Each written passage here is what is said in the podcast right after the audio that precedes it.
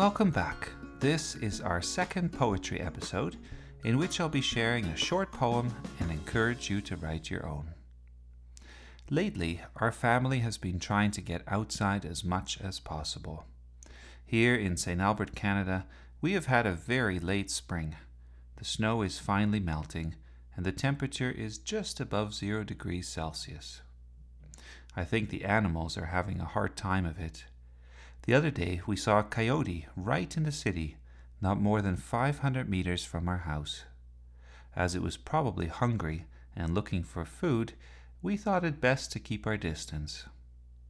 But one of the most joyful things to listen to are the chickadees.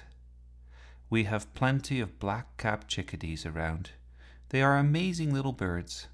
For one thing, they stick around throughout the year. In fact, I learned that the brains of chickadees grow and expand in late summer and fall, when they hide all their seeds and food in the hollows and knots of trees.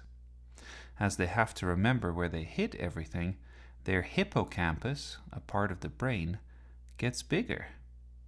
So, to celebrate this wonderful bird, here is a little poem. The Chickadee. Hi, little chickadee, busy and bright.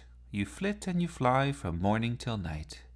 Chickadee, chickadee, fluffy and small, I see you, chickadee, black cap and all. And that's it. You see, you don't have to write a long poem, especially for such a small bird. I'll end by encouraging you to write a poem about God's creation yourself. Pick a bird, an animal, even an insect. Try learn something new about it and write a short poem. And if you want to share it, then email us. Talk to you next time.